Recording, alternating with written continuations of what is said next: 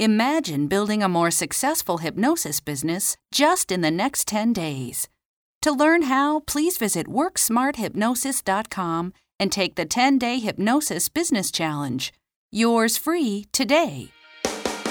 Welcome to the Work Smart Hypnosis podcast with Jason Linett, your professional resource for hypnosis training and outstanding business success. Here's your host, Jason Linett.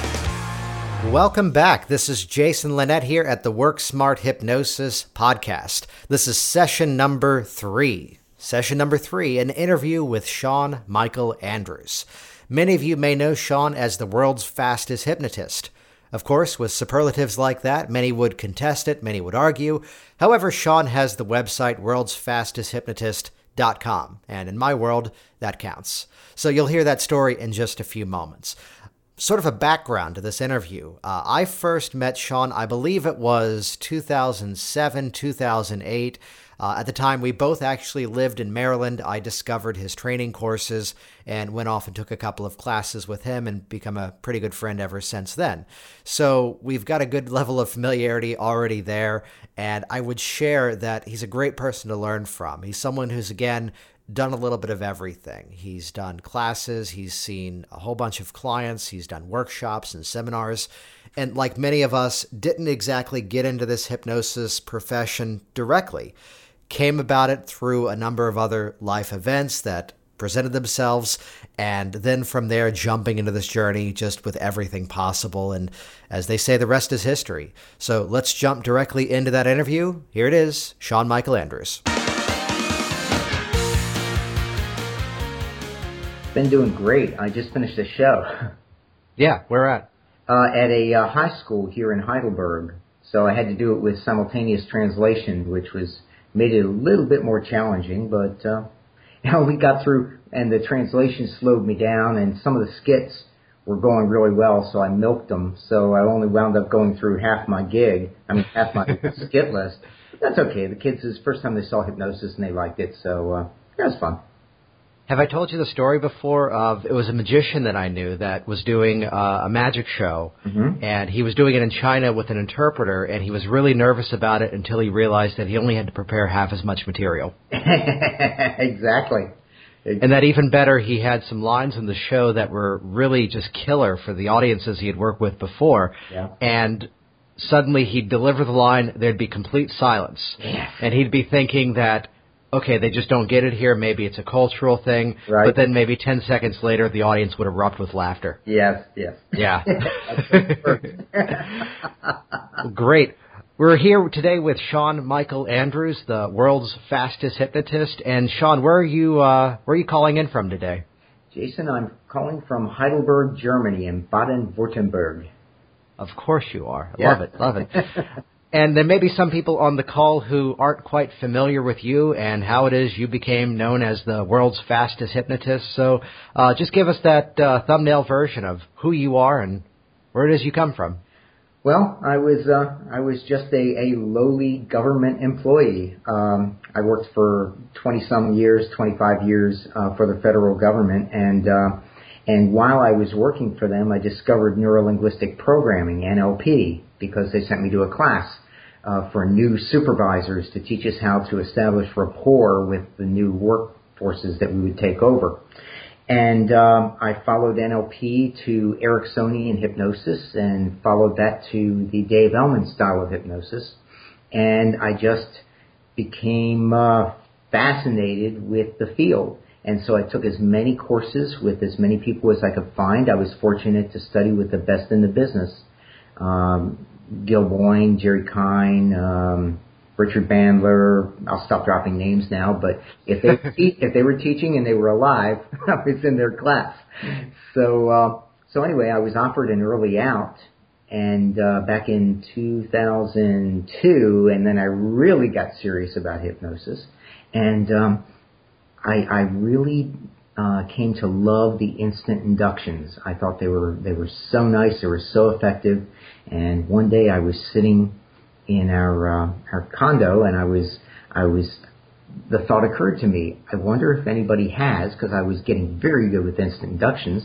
I wonder if anybody has the website World's Fastest Hypnotist.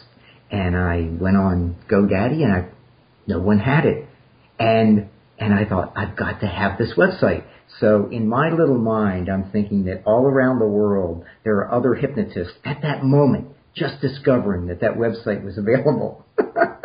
so my fingers trembling, I typed in the uh, the website and got it, and uh, and that was it. Now, as far as world's fastest hypnotist, well, many have claimed that. Dave Elman, back in 1912, was known as the world's fastest and uh, youngest hypnotist. And Gil Boyne claimed it, and Marshall uh, Sylver, and, and several people, but they don't have the website. so I'm, the, I'm the world's fastest at getting a website too. and I think that counts. Although I'd be surprised if Dave Elman was able to pull that off in, uh, when he was teaching. Probably not in 19. Probably not. That was really the infancy of the internet. yeah.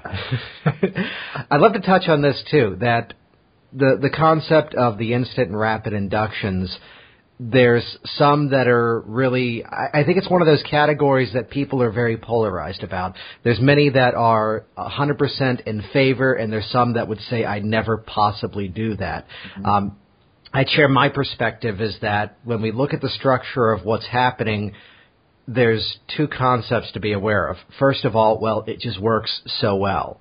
Mm-hmm. It gets them to these deeper levels that quickly, and on top of that, I, I love the concept of it being um, sort of a metaphor for change as part of the process. That, that, if they can change that mental state that rapidly, in terms of just entering the process, we can model that experience for the client as well. In terms of it's that correlation that there's no real connection between how long they've had the issue and how quickly it's going to take to solve it. So if they can change that mental state that quickly, can't they also change that belief, that behavior that quickly as well?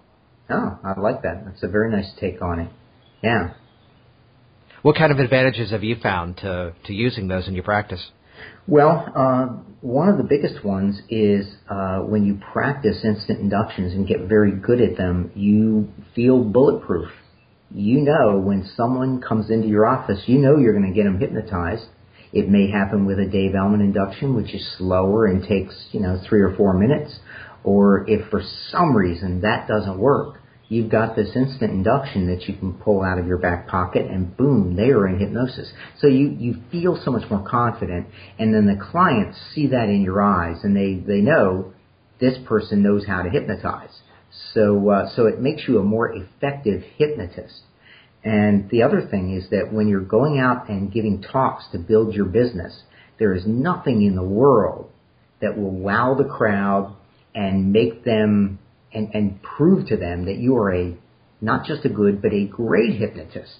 Nothing will prove it to them like doing an instant induction. And they see their friend drop into hypnosis instantly and it is amazing to them. And because of that, they know that you must be an outstanding hypnotherapist, whether you are or not. because, because it's something they've never seen before and it, it just proves your your talent, your ability to help people. So, so it's outstanding for that. Uh, it is also outstanding for uh, for stage hypnosis, as you know because it really it really does wow the crowd. It, it is amazing, and most stage hypnotists, as you know, do not do instant inductions. No, that's one of those surprising things. But touching on that point about going out and giving demonstrations, you know, we, we're talking about something that isn't quite as tangible as so many other professions that are out there. It's a mental process so to give that experience to that audience, whether it's you're going out and talking to a Rotary group, a business group, or just getting out there and doing something demonstrational, to actually have that experience as a part of it is just so crucial. Mm-hmm. I agree. Yeah, yeah. Excellent, excellent. And you've been training these techniques now at this point all over the world. Yeah. Um, let's see. Uh, all throughout Europe and North America, and uh, I've recently begun training in Asia. I've been training in Australia for several years now. So now I just have to get that South America and uh, Africa. Uh, I have to get that in there, and uh, I'm not sure if I'm ever going to be able to do Antarctica. That's a tough month. it's worth a try. It, it is, but uh, but no, yeah, I, I train I train all over the world. That's most of my business now, traveling and training other hypnotists. Excellent, excellent. And there's an interesting point I've heard you share before about doing these instant style inductions even with people that English is not their native language. Oh yeah, it's it's wonderful because all I need to know is one word, and that was the command form for sleep. And so here in Germany, it is Schlaf. Now, if you get down south into Switzerland, it sounds a little bit more like Schlof. And uh, of course, Russian, it's Spat. And uh, yeah, so all I, I I know sleep in many many languages. Let's actually touch on that though. That there's often this dispute, this conversation about, well, hypnosis is not a state of sleep. So we're using that word sleep, though, in this command form. The description that I tend to favor is that perhaps the subconscious mind in the command form can understand that word as if relax deeply, as if asleep. And I've seen so many people, and I, I'm guilty of this too, of playing with it to try to find what's another word that might work, just to completely eliminate that conversation and yet the word sleep just still works better than anything else that I found. I agree with you. Yeah, I've used other words. Uh, you know, you you could use a lot of different words if you if you do a quick pre-brief before and say, I will say this word. You know, you could pick something like melt. That's kind of a good word, especially for deepening. Uh, but you could say, I will I will do this. I will pull your arm, and I will say melt. And at that point, your eyes will close down, your head will drop forward. So uh, you could use any word, but if you want to do it without an explanation, uh, nothing seems to work better than the command form of sleep. Absolutely. And typically, your session structure, you're usually doing an Elman induction in your first session, correct? Mm-hmm. Yeah. Yeah. Did, do you? Go ahead. Do you tend? Oh, sorry. Do you do you tend to save those instant inductions for subsequent sessions, or what's your usual strategy there? Yeah. Here's the funny thing. Um, years ago, uh, my Dave Elman induction, I was pretty good with it. I could get about 93% of my clients into hypnosis. And the 7% that didn't go in, I would then seamlessly transition into a Dave Elman, I mean, into a, a hand drop induction, shock induction. And that would, that would get most of the other 7%. But then, uh, I started getting better and better with the Dave Elman induction, and now, uh, I don't do instant inductions except when I want to now because I'm almost 100% with the Dave Elman induction. Um, so then often I will I will um, before the end of the first session, if it's a multi-session uh, contract, I will tell them I'd like to condition you so that you can go into hypnosis even faster next time, and so we'll have even more time for therapy. Does that sound good? And the answer is always yes. So then I will do a hand drop induction.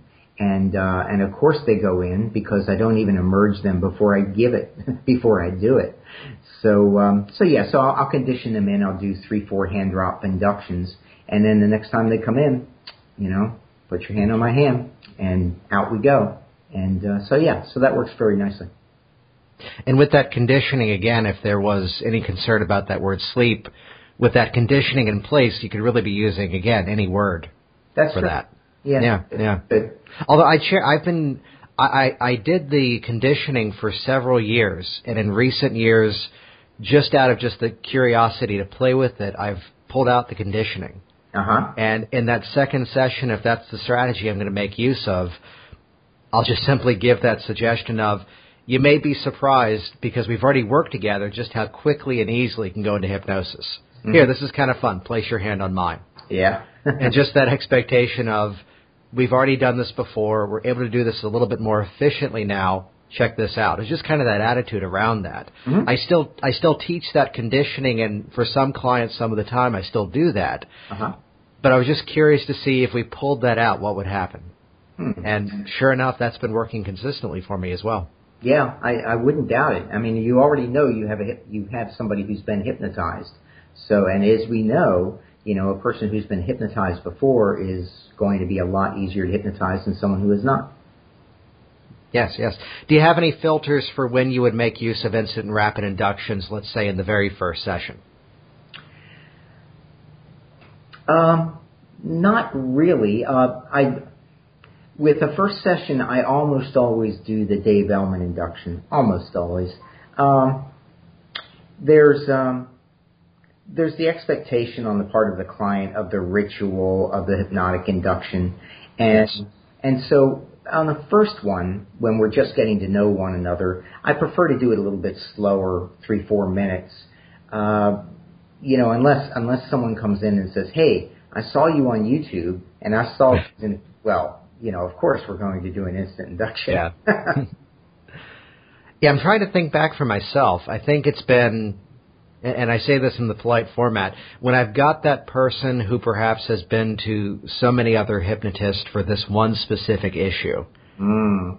and yet they haven't yet achieved the results they desire, I could almost bet, I could almost guarantee at that point they haven't received that style of process. Oh, probably not. and and and that's when I'd almost I'm thinking back now. It's probably a number of people I can count on, you know, two hands. It's a smaller number, mm-hmm. but for that specific scenario, that's a time that I've made use of that just because I knew going into it. Chances are they've never experienced this.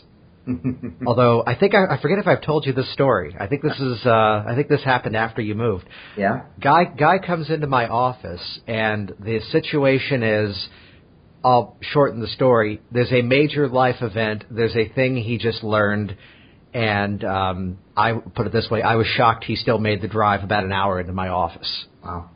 And to which he goes, "Well, there's nothing I can do about it today." And I was figuring he's coming in to quit smoking. I figure, you know, one less thing to worry about. Let's see what happens.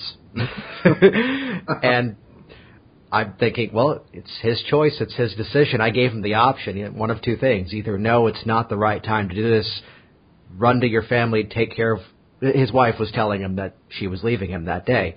Oh. Um, calls were not being responded, text messages were not being replied to. So here he is going, well, you know, nothing else is happening today, so I guess I'll go quit smoking. Um, yeah, yeah. So, you know, many would say that major life event is going on, handle that first, don't even address the quitting smoking. But to his credit, he had given himself a bit of a hypnotic contract. Maybe this all would be easier with one less thing to worry about. And here we are in our very first session and thinking, oh, this will be interesting. And for him, you know what? I'll change the name. John, you know, you focus on all that frustration. Go ahead and take your hand, press it onto mine. Because I'm thinking, you know, even in the Elman induction, send that relaxation down across your body yeah, if he could do that, he wouldn't have been there that day. oh, so wow. taking that stress, that angst, that frustration, that fear, yep. uh-huh. and telling him we can knock that out in just a few moments, and we'll spend some time on the quitting smoking, and then put that into use. How does that sound for you? And he goes, "That's exactly what I need." And you know, with that kind of response, we've got it. Uh, so focus all that frustration, press it into my hand, sleep good, just relaxing, letting all that go. So in that format, which I'm proud to say and a little sad to say, I've never had to do that type of process ever again. Yeah, uh, I'm thinking that doesn't happen all the time. no, no thankfully. Um, usually they'd call and say, let's reschedule, but no, yeah. he drove an hour into the office.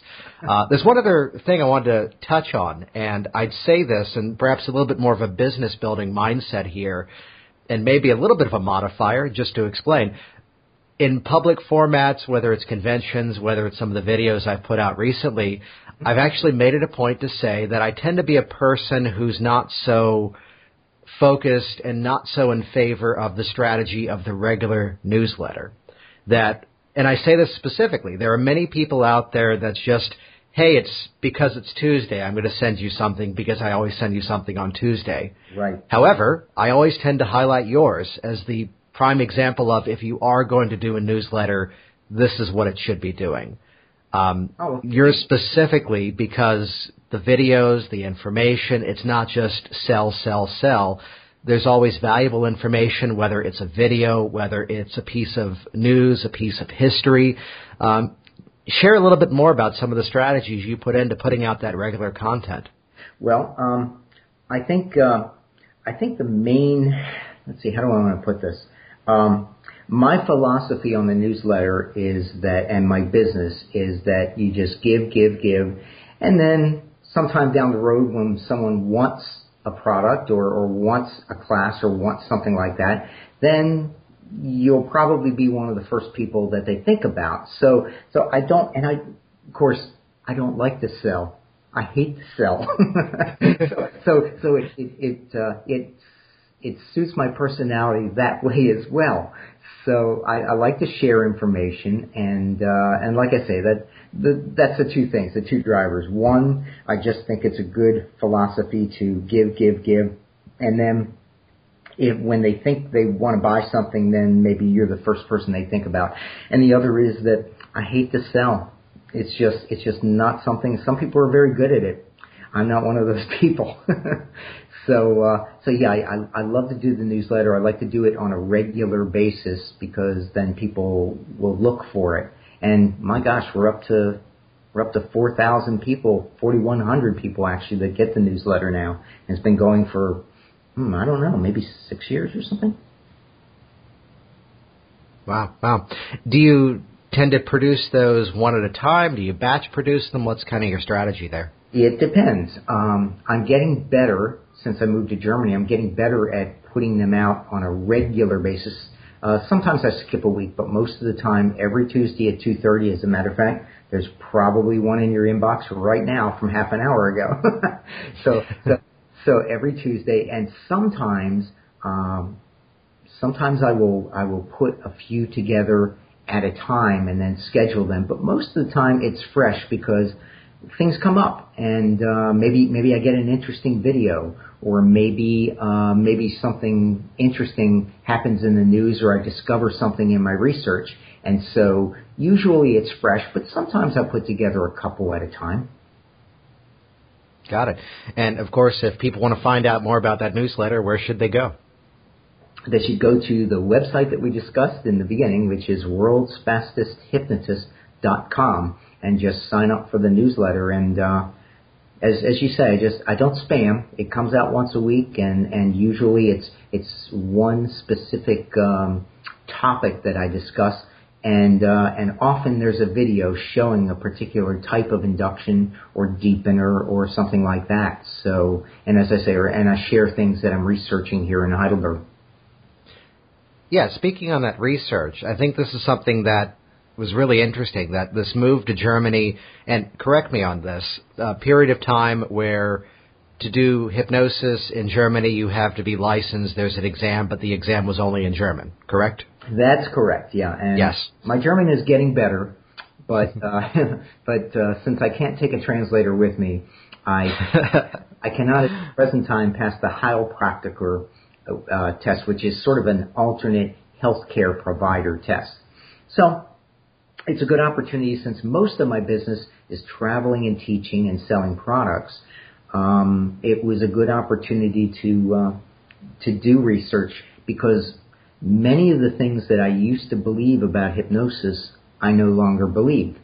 And, uh, you know, I've been told things and I've learned things from, from some very outstanding instructors. But some of the things I've begun to doubt and I wanted to test them out. So that's what I do. I, I uh, actually I've got uh, two people lined up for tomorrow uh, to uh, to work on a project. So yeah, so that's that's good. What are what are some of those things you've been researching? Well, right now the people that have got coming in for tomorrow is uh, are for um, a new process. I'm trying a different process for uh, confidence for people who um, who have issues with confidence and, and, and procrastination. So I'll run about 30, 40 people through, and I'll vary the uh, the techniques that I use, and then see which ones work better.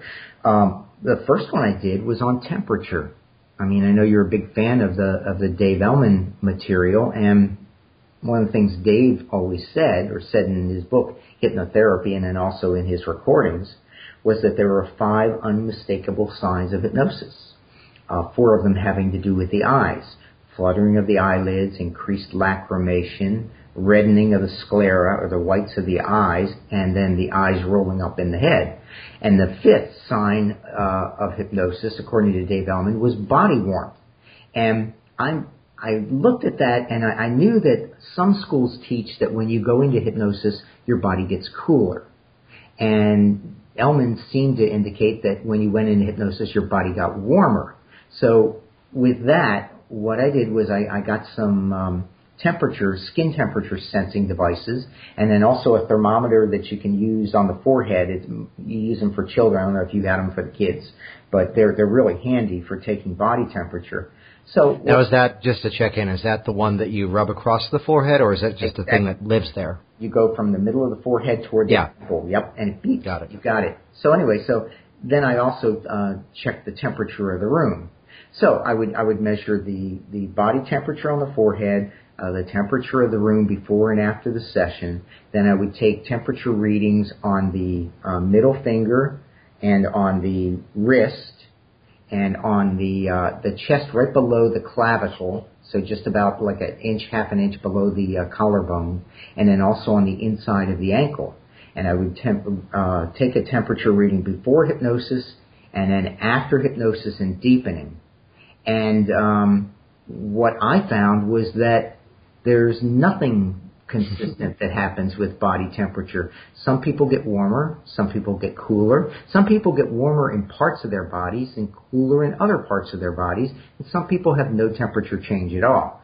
So, uh, then I reread Elman's book, and I think what he was really saying was there are four signs of hypnosis.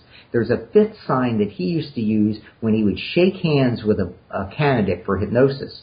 And he said specifically, if the hand is warm and dry, there's a good chance that they are warm to the idea of going into hypnosis. If the hand is cold and clammy, then chances are they may not be interested or, or a good candidate for hypnosis. So you can read Elman's book a couple of different ways, but but now the the thing is that I've been teaching people that you you get body warmth out of hypnosis. I've been teaching that for years, and now I don't believe that's true. At least not with the 40 people that I've tested. So so I, I've learned something there. The other one that I've been working on in, at the same time as that is what makes people hypnotizable. Who's more hypnotizable? Who's less hypnotizable? And I'm getting some interesting data out of that. What kind of data? Well, um, actually, I'm I'm kind of disproving some things that uh, that I haven't seen. Like, for instance, we used to say, and I don't know where I got this from, that military people tend to be good subjects. And I haven't found that to be true with my uh, my subjects. Um, some of them are good, and some of them are not so good. Um, the the rationale was that they know how to follow orders, and that kind of makes sense. But it doesn't mean that they're going to be much more hypnotizable. It just means they'll follow your instructions a little bit better. So, so that one I found not to be true, but there's some other ones that I found really fascinating. Like, for instance, um, I've, I've always got a kick out of this. I, I intuitively knew this, but, but I, I seem to have proven it in the people that I've run through. Have you ever heard somebody say, I'm not religious, but I'm spiritual? Have you ever heard yes. that? That's a yeah, cover yeah. term. That's a cover. Spiritual is a cover term for highly hypnotizable. Anytime somebody tells you they are spiritual, uh, they're going to be a great hypnotic subject. Um, let's see. People with an interest in new age type stuff. If they, well, I'd share, I'd share on that too. The the one that this has been my finding too, because I've had some interesting stories where it's not been my intention to disprove or challenge in any way. Right. But whatever it is, that same part of the mind that someone would be, would be so opposed to the idea of hypnosis, perhaps due to some type of religious belief, maybe is the same part of the mind that also makes them such a wonderful candidate for the process too. well, there there was a time at a book festival I was next to a table, uh-huh. um, and I, I've got to think this was maybe intentional that they had me there selling hypnosis CDs next to the table of a well-known newspaper of a faith that has had some comments about hypnosis. And by the end of it, we were all best friends and chatting and talking, and it was just this wonderful experience, just the experience of talking with people and seeing them where they are and then seeing where things match up. Mm-hmm. So maybe it is that same part of the mind that deals with that is the same part of the mind that makes them such wonderful candidates for hypnosis too.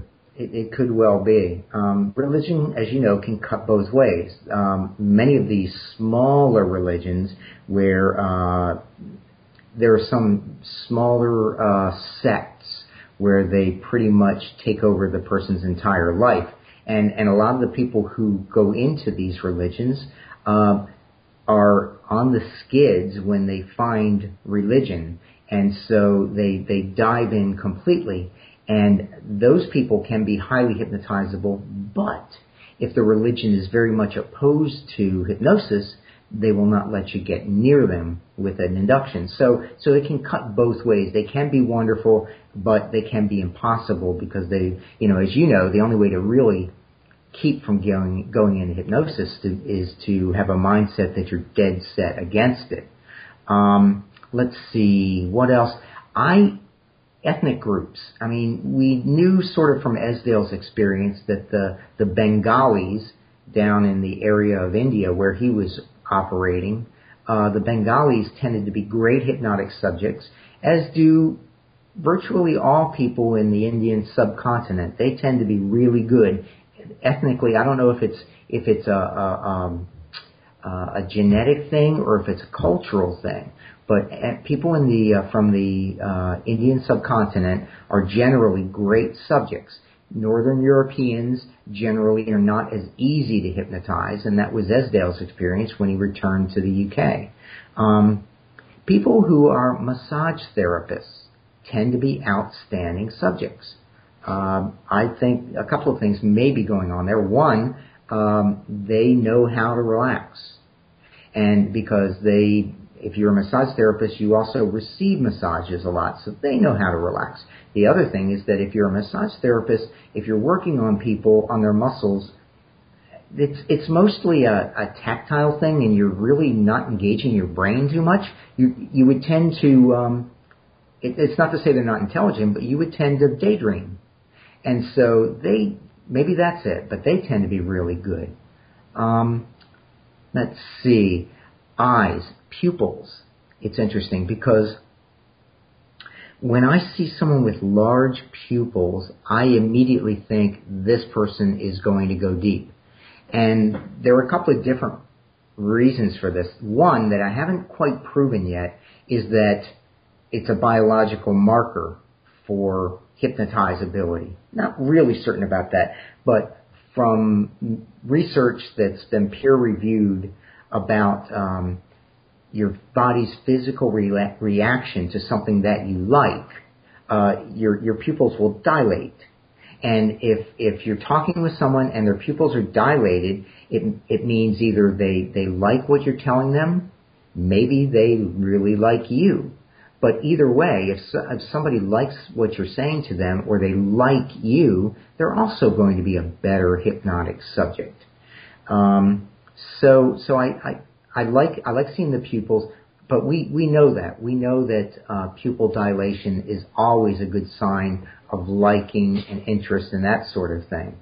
Um, Let me ask you this: Have you found though, as much as we can do research on specific professions, specific cultures, ethnicities, does it still also just still come down to rapport and even willingness to change? Well, it certainly does. But as far as hypnotizability, though, um, mm-hmm. If you establish rapport with a Norwegian and you establish rapport with a I see where you're going. Yeah, Singaporean, the Singaporean to go a lot deeper, probably on average, than that Norwegian will go. And perhaps doesn't it mean in any format to not work with one and work with the other. Just things perhaps to be aware of as you go into the process. Mm-hmm. Yeah. Well, yeah, and and I mean, you should always have the mindset of um, you can hypnotize anyone, and that person sitting there is going to be a good subject for you. That's a great mindset to have, and of course, we can get that mindset by going out and doing demonstrational hypnosis, and and just by um, just uh, developing our craft. You asked me at one point. Um, what would be good things for a, a new hypnotist to know. And I think the biggest thing is get out and hypnotize people. You've got to, you've got to hypnotize hundreds of people. And and the only thing better than hypnotizing hundreds of people is hypnotizing thousands of people. And and then that's how you get good. Because hypnosis is an interesting thing. You can take a really good course, but if you lay off hypnotizing people for a couple of weeks, the next person you hypnotize is going to scare you because you I, more than anything else I've ever done in my life, I've seen this happen with hypnosis that if you don't get the practice in, you can get scared and lose confidence in your ability to do it. So, a new hypnotist should do everything that they can to um, to hypnotize lots of people. Join a meetup. I know you run a meetup. I run a yes. meetup. It's a great place to get together with people and practice and do lots of inductions. And because your your your beginning hypnotists are not going to have a huge client load, so they're not going to have you know ten people coming in their office every day that they can you know get good at doing inductions. So you got to find a way to hypnotize a lot of people, and and something like a meetup or a practice group or something is ideal. Yeah, it's that getting out there and just making that making that work happen, especially if you're in an area that doesn't have a meetup already there. I tend to say get out and be the pioneer, be the one to make that happen first. And start one, yeah. Yeah, we're in an area that I'm sure at one point uh, had no meetups, um, then had one or two good ones, and now I can pull up even meetup.com as well as other services similar to that and find uh, at least a dozen yeah. in this Washington D.C. area here. Excellent. The one that you've got out there in Germany is that uh, was that the first one in that area, or was that already existent? Yeah, that was the first one in the area. Nice. Uh, Meet, Meetup was not uh, particularly popular in Germany. It's funny. It's like Craigslist.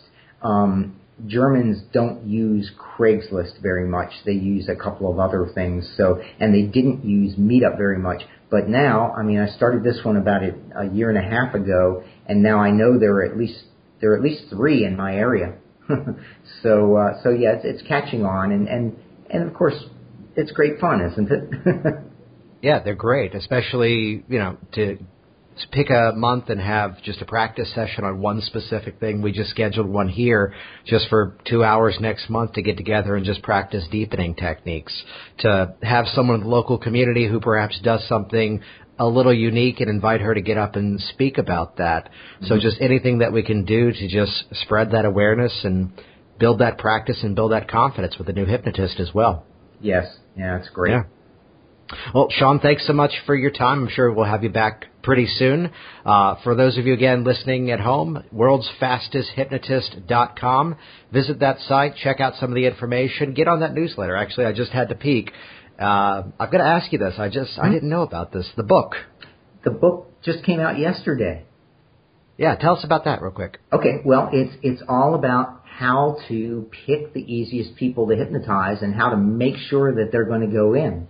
It's it's called Who Me, and it's, it's how to choose the best volunteers. So whether you're giving a lecture at, at a convention or whether you're you're building your business or you just want to do a demonstration, look at the people and who would be good. Who do you know you're going to get hypnotized? And and so it's and and I even show ways to cheat, and I show I I I don't keep secrets, and so uh, so there all my tricks are in there. So but don't buy the book because it just came out yesterday, and it, I mean it's a Kindle book and it's only two ninety nine, but but in a few days I'm going to put it out uh, for free for a little while. So wait till it goes out for free and then go get it. Good advice. Mm. All right. Well, thanks again so much. We'll see you soon. Take care, Jason. Bye bye. Thanks for listening to the Work Smart Hypnosis podcast at WorkSmartHypnosis.com. Please visit the Work Smart Hypnosis podcast listing on iTunes and share your positive feedback.